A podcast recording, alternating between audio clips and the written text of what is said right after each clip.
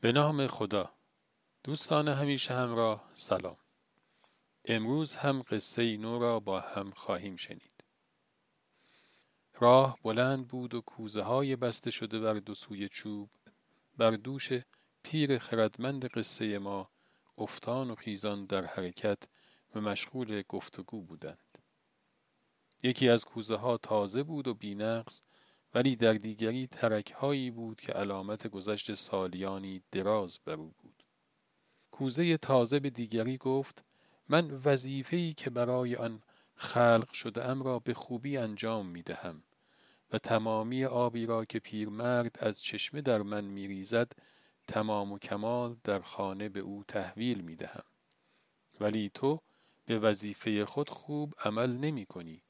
تو به خاطر ترک هایی که داری نیمی از آب را در مسیر خانه تلف می کنی.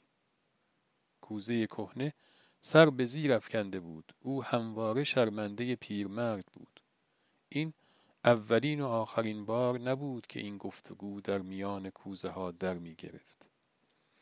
روزها گذشت و کوزه کهنه همواره از اینکه بخشی از زحمات پیرمرد را برباد می دهد خجالت زده بود تا اینکه یک روز تصمیم گرفت این راز را با زبان دل با پیرمرد فرزانه در میان بگذارد و از او عذر خواهی کند.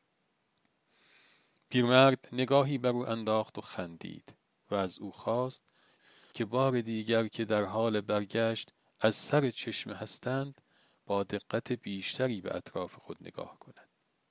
روز بعد پیرمرد کوزه ها را بر دو سر چوب بست. و چوب را بر دوش خود گذاشت و به سر چشمه رفت.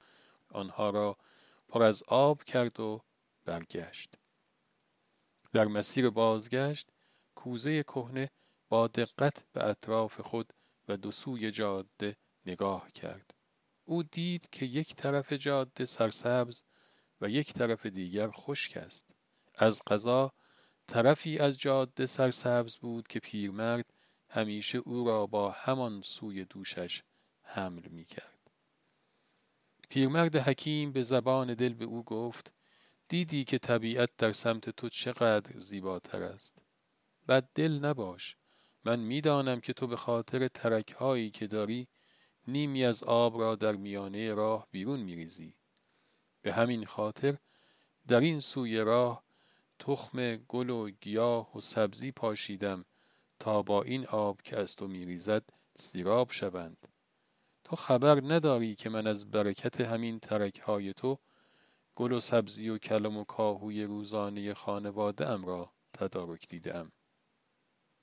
تا روزی دیگر و قصه ای دیگر خدا نگهدار.